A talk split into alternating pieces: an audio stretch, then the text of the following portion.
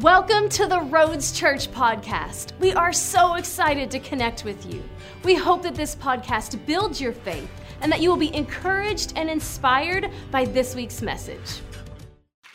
So, we're going to get into our series. Uh, we're closing out Generous Living today. This is our final installment of Generous Living. So, if you want to get your Bibles out, you can get your sermon notes out of your worship guide. Open up your YouVersion Bible app if you want to get the sermon notes off of there. And let's open up our Bibles to Malachi chapter 3. Yeah!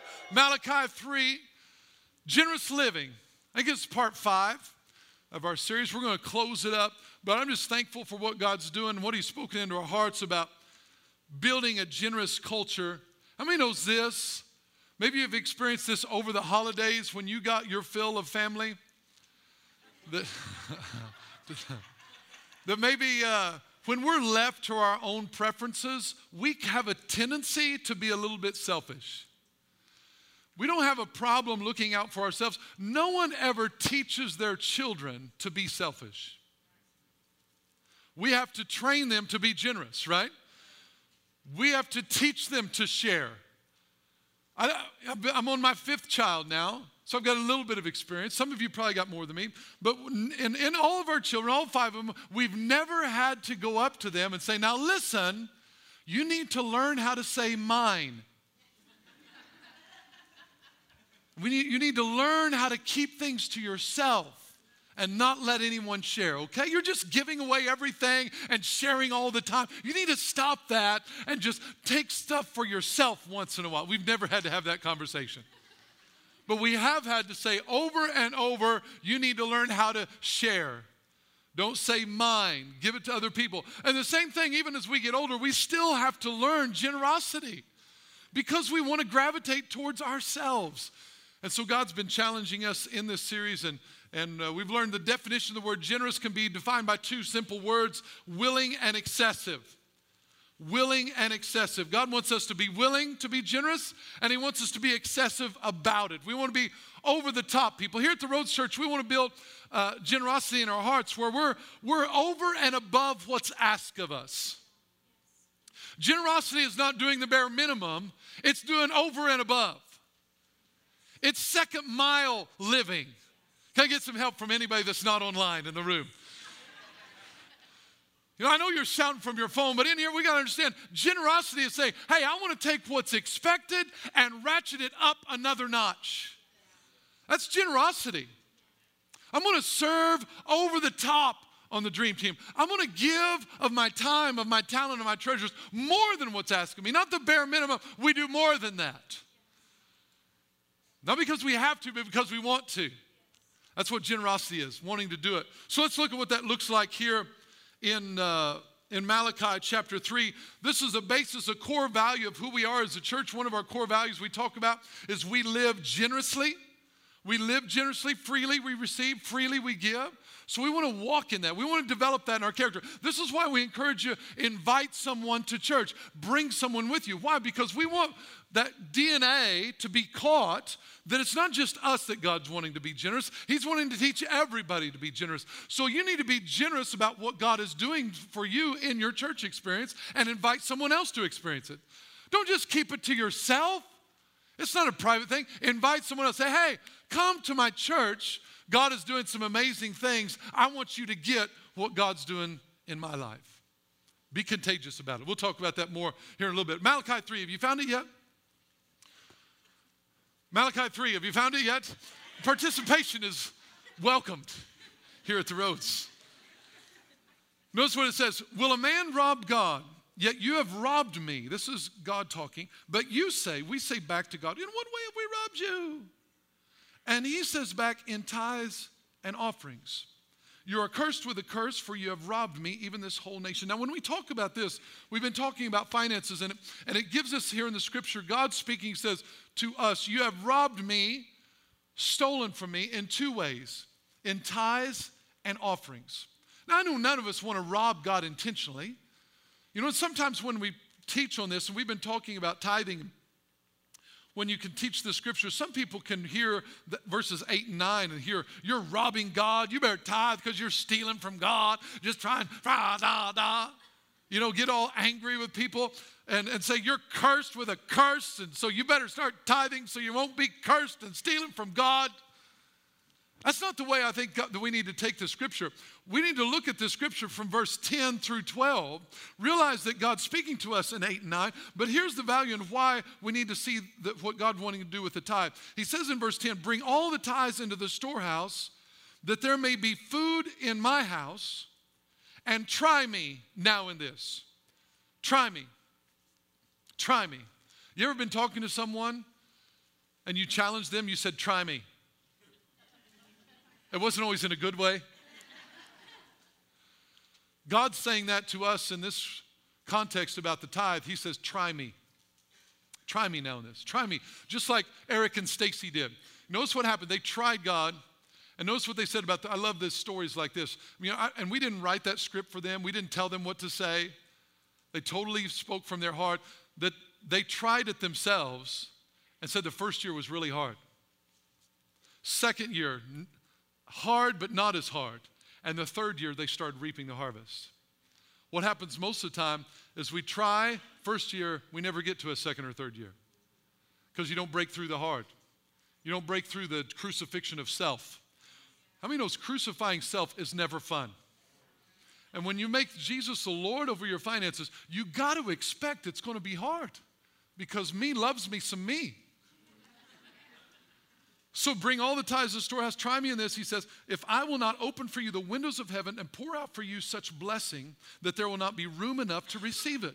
And I will rebuke the devourer for your sakes, so that he will not destroy the fruit of your ground, nor shall the vine fail to bear fruit for you in the field, says the Lord of hosts. And all the nations will call you blessed, for you will be a delightful land, says the Lord of hosts. Look at the promise of God. This is why I understand the power of the tithe. It's not about, I'm not I don't want to not be stealing from God and I don't want to be cursed. It's about the promises that what He gives me, that when I honor Him with the first fruits, with the first, here's what He says I'll do for you I will open up the windows of heaven for you, I'll pour out blessing for you, I'll rebuke the devourer for you. The devourer is just where the thief comes to steal, kill, and destroy in our life, whether it be uh, any area of our life, but also applies in the area of finances. And he's saying, hey, when you honor me with the tithe, you put me, speaking of God, you put me in the position of being the devourer, rebuker for you. That's a great and powerful place that when I know that I'm honoring God with the tithe, He is in that place that He's rebuking the devourer for me. The thing that's eating away and causing me to just things go wrong, this breakdown, that breakdown, all these things begin to happen. He puts him in a position to be a, a devourer, rebuker. You want to have God in that place of your life. So here's, notice what he says. Two things. This is what I want to point out today. Oop, wrong Bible. I'll get to that Bible in a minute. This sermon's so good, it, it takes two Bibles. but here's two things. Two types of giving the Bible talks about. In verse 10, or sorry, verse uh, 9, you have robbed me with tithes and offerings. Sorry, that's verse 8. Tithes and offerings. Tithes and offerings. So we've talked about tithe. I give you some scriptures about the tithe, and Eric and Stacy's testimony talked about the tithe. We saw Dustin and Jenna talk about the tithe. But I want to talk about offerings. There's a distinction between a tithe and an offering. Today, we're receiving our vision offering, and our vision offering today is not our tithes. It's not our tithes redirected into another area. Our tithes is separate from an offering. A tithe is returning back to God what belongs to Him. The first 10% belongs to God. That's not even mine, that's His. We saw that the tithe is holy unto God. So when I bring the tithe, I used to think I should be considered very generous because I brought in the tithe. Oh, Chad, you're so generous. Oh, look, you bring the tithe. God's like, hey, that's mine already. When you break into generosity is when you bring me something of yours. I thought it was all mine. No, it's all God's, and He lets me keep 90% of it. What a deal! When we look at it that way, but when we look at it, it's all mine. I'll decide what I want to do, when I want to do with it. I don't want it to be mine. I want it to be His. Put it in His hands. Give Him the honor. Give Him the credit. Give Him all that. Lord, it's all yours. Everything I have is yours. And then He says, "Here, I'll keep. I'll let you keep ninety percent of it." Whoa!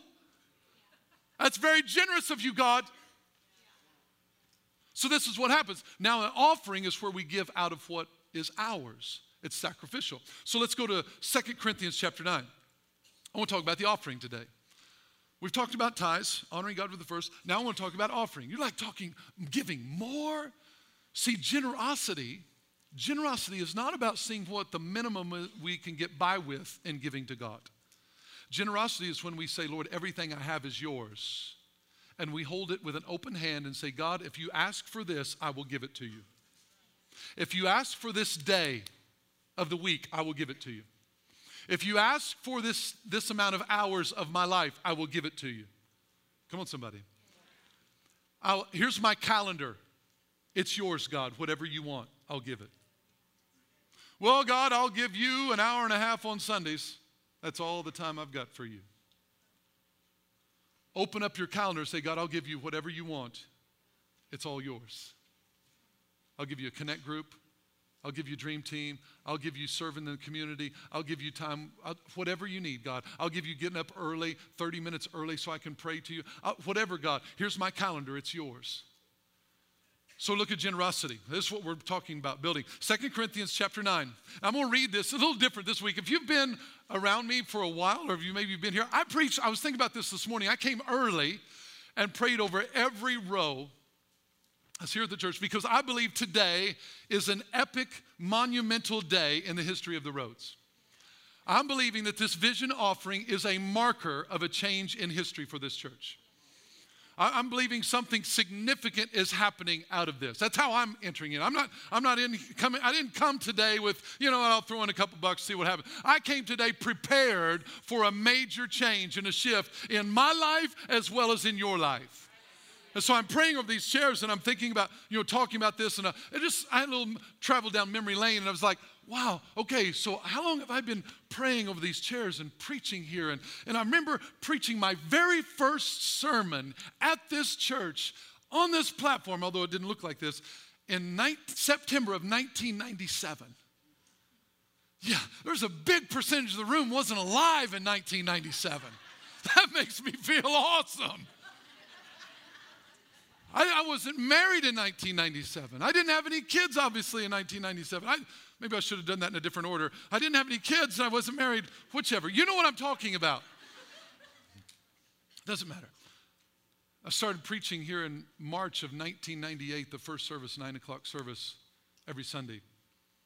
So I began thinking about that, and I think, God, what you did for me back then, or what you've done for me over the history of my life, I want something new. So, how I've sacrificed for God in the past means nothing for where I'm going in the future.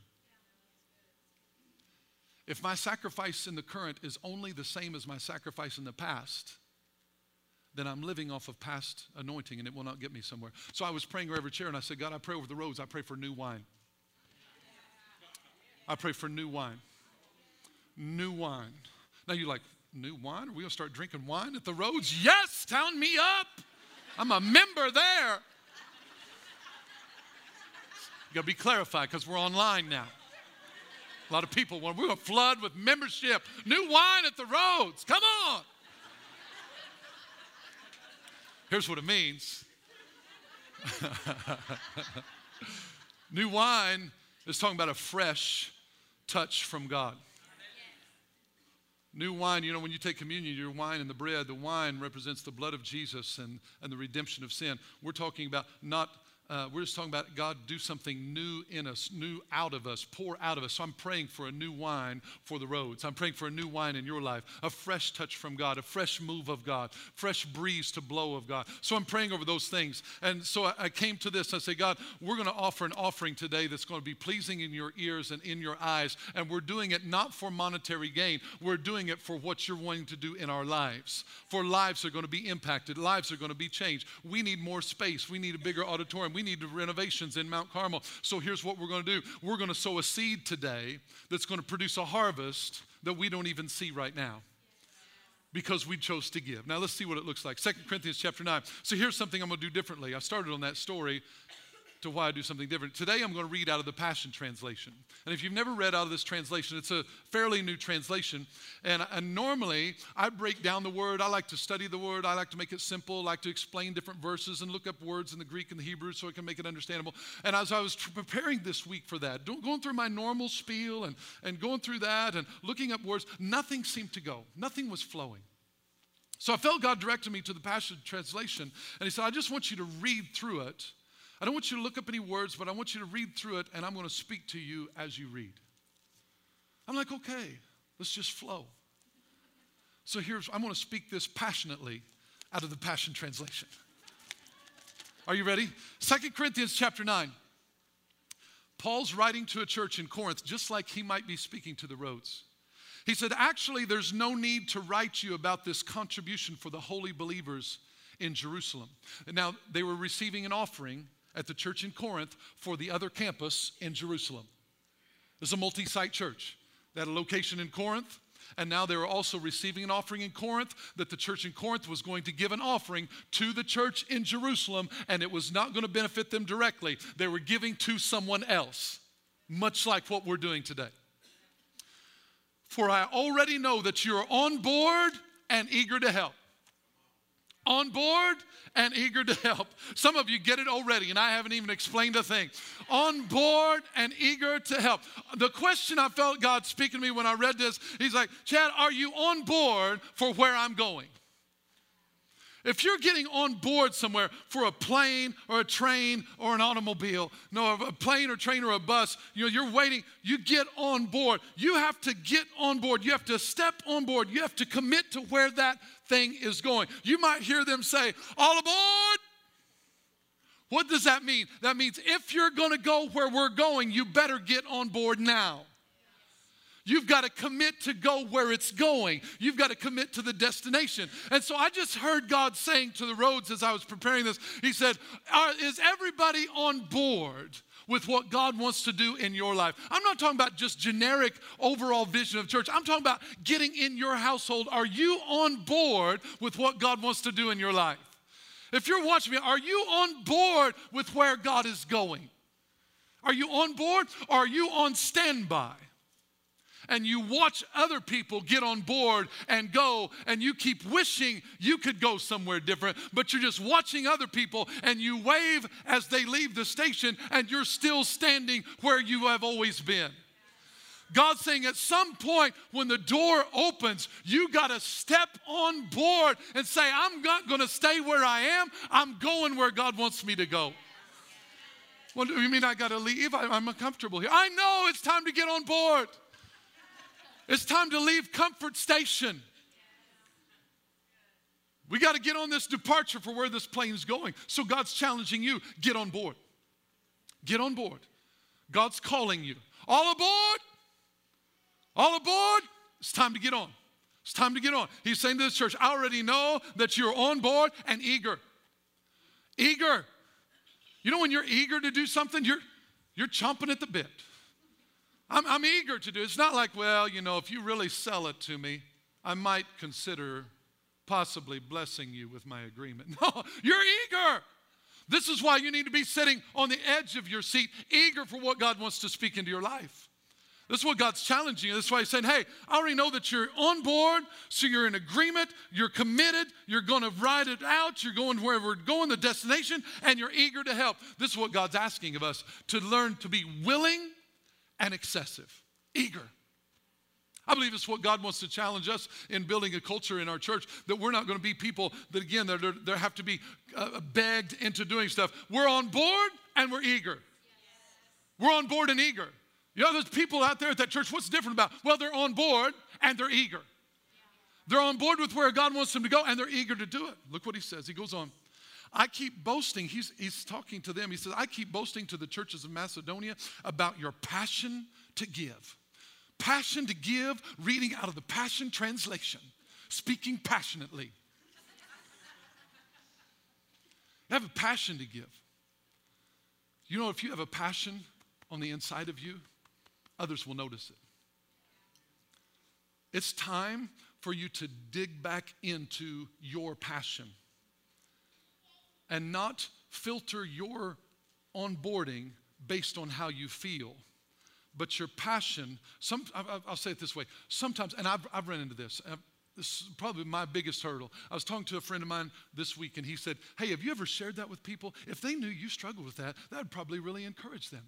Because they probably assume that you've got your life all together and you never have any problems. Some of you are nodding. Shame on you. just kidding, just kidding. But it's true, right? We assume other people got everything together and we're the only ones that struggle. But one of my biggest struggles in life is dealing with what other people think. Dealing with how will they receive? How, how are they going to? So, my passion sometimes would get filtered down and watered down based on if the response was not passionate. So, if someone's not engaged, then I begin to have issues with wanting to shrink, get back. And God was saying to me through this, said, listen, Chad, uh, you got to get on board and you got to be passionate about what I've told you and not worry about what the response is of the people around you. And this is what God's saying to you. You've got to be passionate about what God's put inside of you, whether people celebrate you or applaud you or not. You got to go for it. Get on board. Well, I just don't know if anybody's excited about what God's asking me to do. That's all right. You be excited about it. Because look what happens when you get excited about it. Telling them that, uh, telling them that the believers your passion to give, telling them that the believers of Corinth have been preparing to give for a year. Your enthusiasm is contagious. When you get passionate about what God's put in your heart, you become contagious. Anybody ever been around someone that's contagious and you didn't want to catch what they got? You know, contagious is a, is a natural thing, but contagious can either be a positive or a negative. Some people are contagious in a negative way. You know, like when you get in the room with them, maybe you experienced it over the holidays. Some people's attitude is contagious, and you're like, wow, I thought I was discouraged before I saw you. now it just went to a whole nother level. Some people can be contagious in a critical way. Gossip, pull people down all the time. You find yourself talking bad about people. Why? They've got a bad attitude. It's contagious. But notice what happens. When you had a passion to do what God's called you to do, your enthusiasm becomes contagious. Your enthusiasm. We need to have an enthusiasm about what we're doing that becomes contagious to other people. Now, I'm not talking about hype and emotion. Because for me, hype and emotion doesn't last past 1:30. I'll be over the emotion of this service by one o'clock. I'll be over the, I'll come down, and as soon as I come down, then the enemy starts talking and telling me, man, you missed that. Boy, that was terrible. Boy, did you see how that, that three or four of them people were actually sleeping? and one person never smiled one time through the whole time. I don't know what was mad, what they were mad about. See, the way you stumbled over your words and you can't even pronounce words right, man, you're terrible. I'm just letting you in on what my afternoon is like on Sundays sometimes. It's real. The struggle's real. So now I don't know what it's like for your life, but you got to realize that your enthusiasm is contagious. And if you'll be enthusiastic about what God's put in your heart, look what it does. Your enthusiasm that's contagious has stirred many of them to do likewise.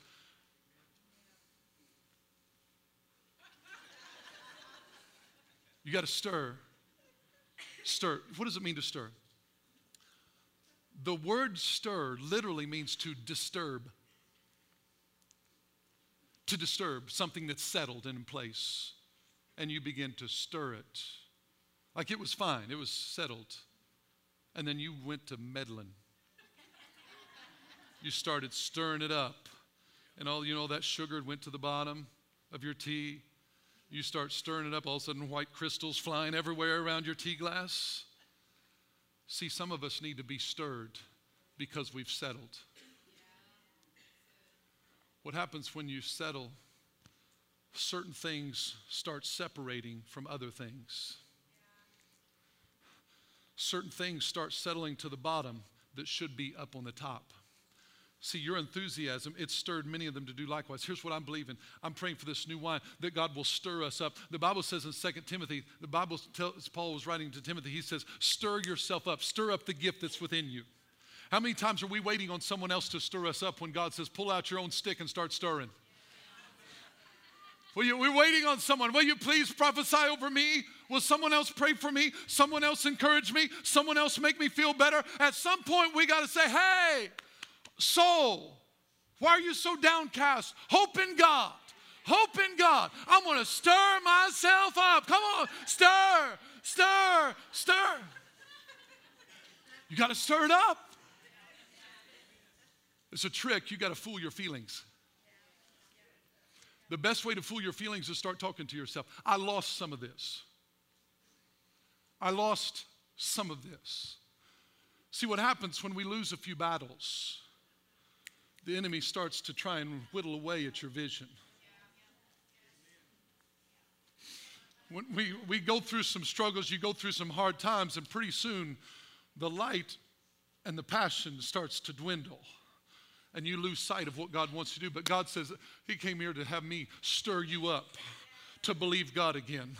To believe God for supernatural. Believe bigger than you've ever believed for. Your enthusiasm, it stirred them up to do something. See, goes on, still I thought it would be the best to send these brothers to receive the offering that you prepared so that our boasting about you were ready to give would not be found hollow. For if after boasting of our confidence in you, some of the Macedonians were to come with me and find that you were not prepared, we would be embarrassed to say nothing of you.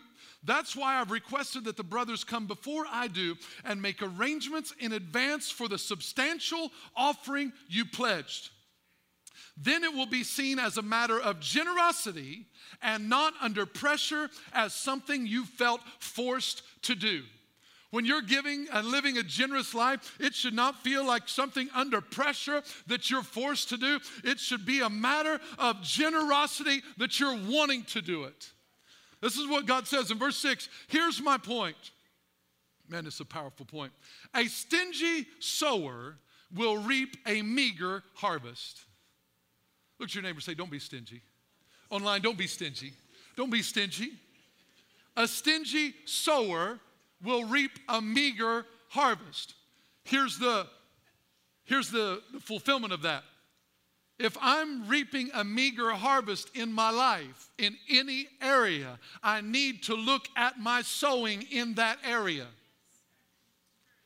Does it apply financially? Yes. Does it apply in every other area? Yes. Well, I just feel discouraged all the time. Are you sowing hope into your life? My problem where I was losing some things is God said, You stop sowing in that area because you had it once. Because here's what happens you get in church a while, you've been there, done that, you've heard that. So then we stop sowing because we think the supply will never deplete. But I'm telling you, you can't keep running off of yesterday's sowing. You got to sow today into your need tomorrow. Every area of your life, if you need some hope, then you need to sow some hope. And stop waiting on someone else to provide it from the outside. Keep sowing and sowing. Look what happens. I got to go ahead. Stingy sower reap a meager harvest, but the one who sows from, sows from a generous spirit will reap an abundant harvest. Where are we sowing from? That word sow means to put something into process, to start it into motion. When we sow from a generous spirit, what are we going to reap? An abundant harvest. Don't be stingy. Sow from a generous heart. It's, it comes from your heart. Let giving flow from your heart, not from a sense of religious duty. Now remember, he's talking about financial giving to this church. It can be in every area of our life. He's just talking in context. He said, Let giving flow from your heart. Everybody say, Your heart. Your generosity, your giving cannot flow from my heart, and mine can't flow from yours. Let giving flow from your heart. Your heart. Your heart. Your heart. You're responsible for your generosity. It's got to come from your heart. It cannot come from religious duty or requirement or a have to. Oh, I guess I got to. No, you don't have to do anything. It comes from your heart. He goes on to say, let it spring up freely from the joy of giving. Notice it say, let it free up or uh, spring up freely from the joy of getting. It doesn't say that. It says, let it spring up freely from the joy of giving. There should be a joy attached to giving, not a discouragement. You know the best way to kill the Bible's we can have a grieving heart. You know what a grieving heart is? A grieving heart is when you regret giving.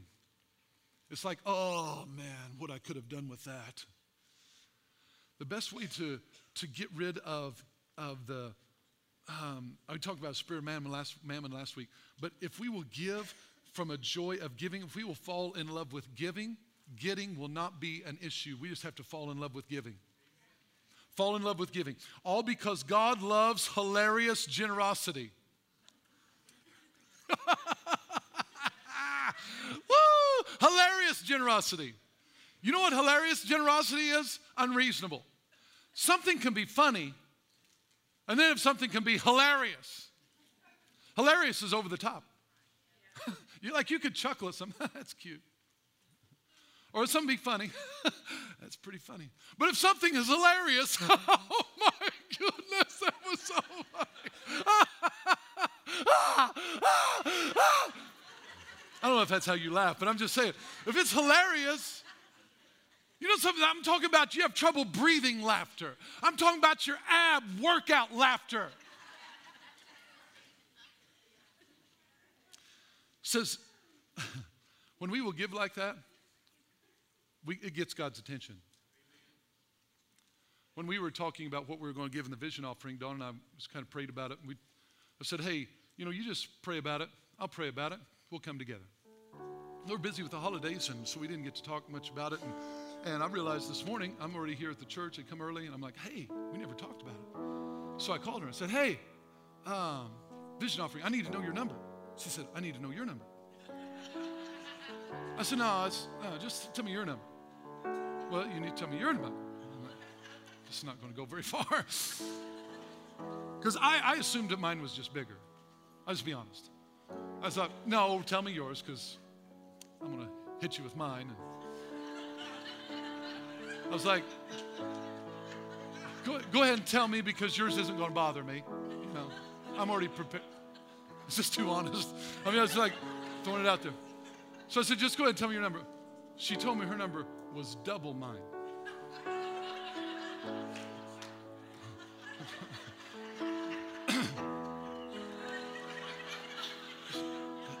Could you say that again? I'm sorry, I didn't.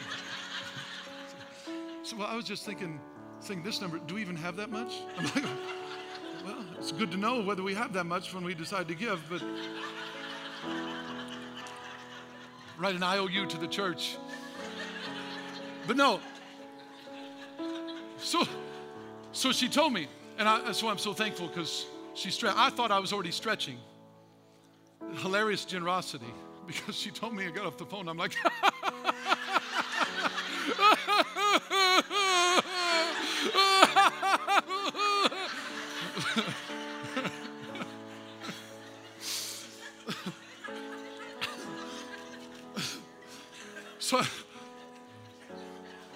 but look what happens when we give like this.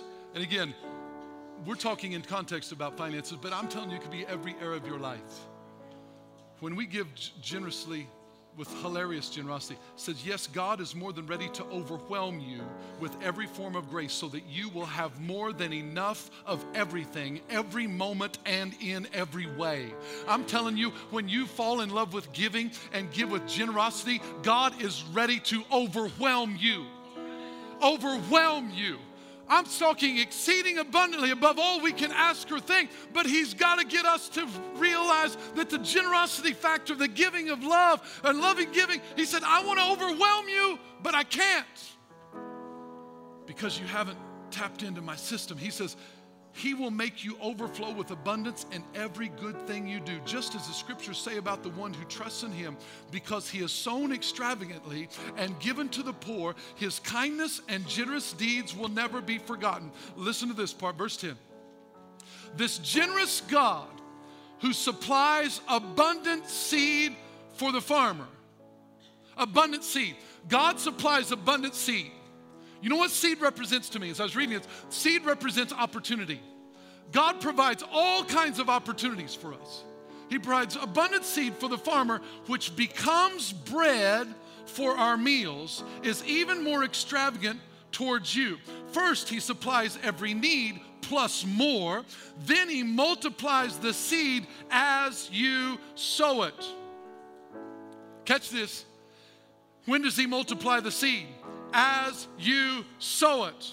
So that every way as you give generously on every occasion. For when we take your gifts to those in need, it causes many to give thanks to God. Look what he says. He multiplies the seed as you sow it. Most of the time, we want our seed to multiply and then we'll sow it. God says, I'll multiply it as you sow it. Well, I just need more. If we had a little more, I would give. No, no, no. Begin to sow what you have, and God will multiply your seed as you sow it. Notice the five loaves and the two fish did not multiply for the disciples until it got into their hands and they began to give it out. Jesus blessed and prayed for the five loaves and the two fish, and he gave it to the disciples, and it did not multiply until they started handing it out.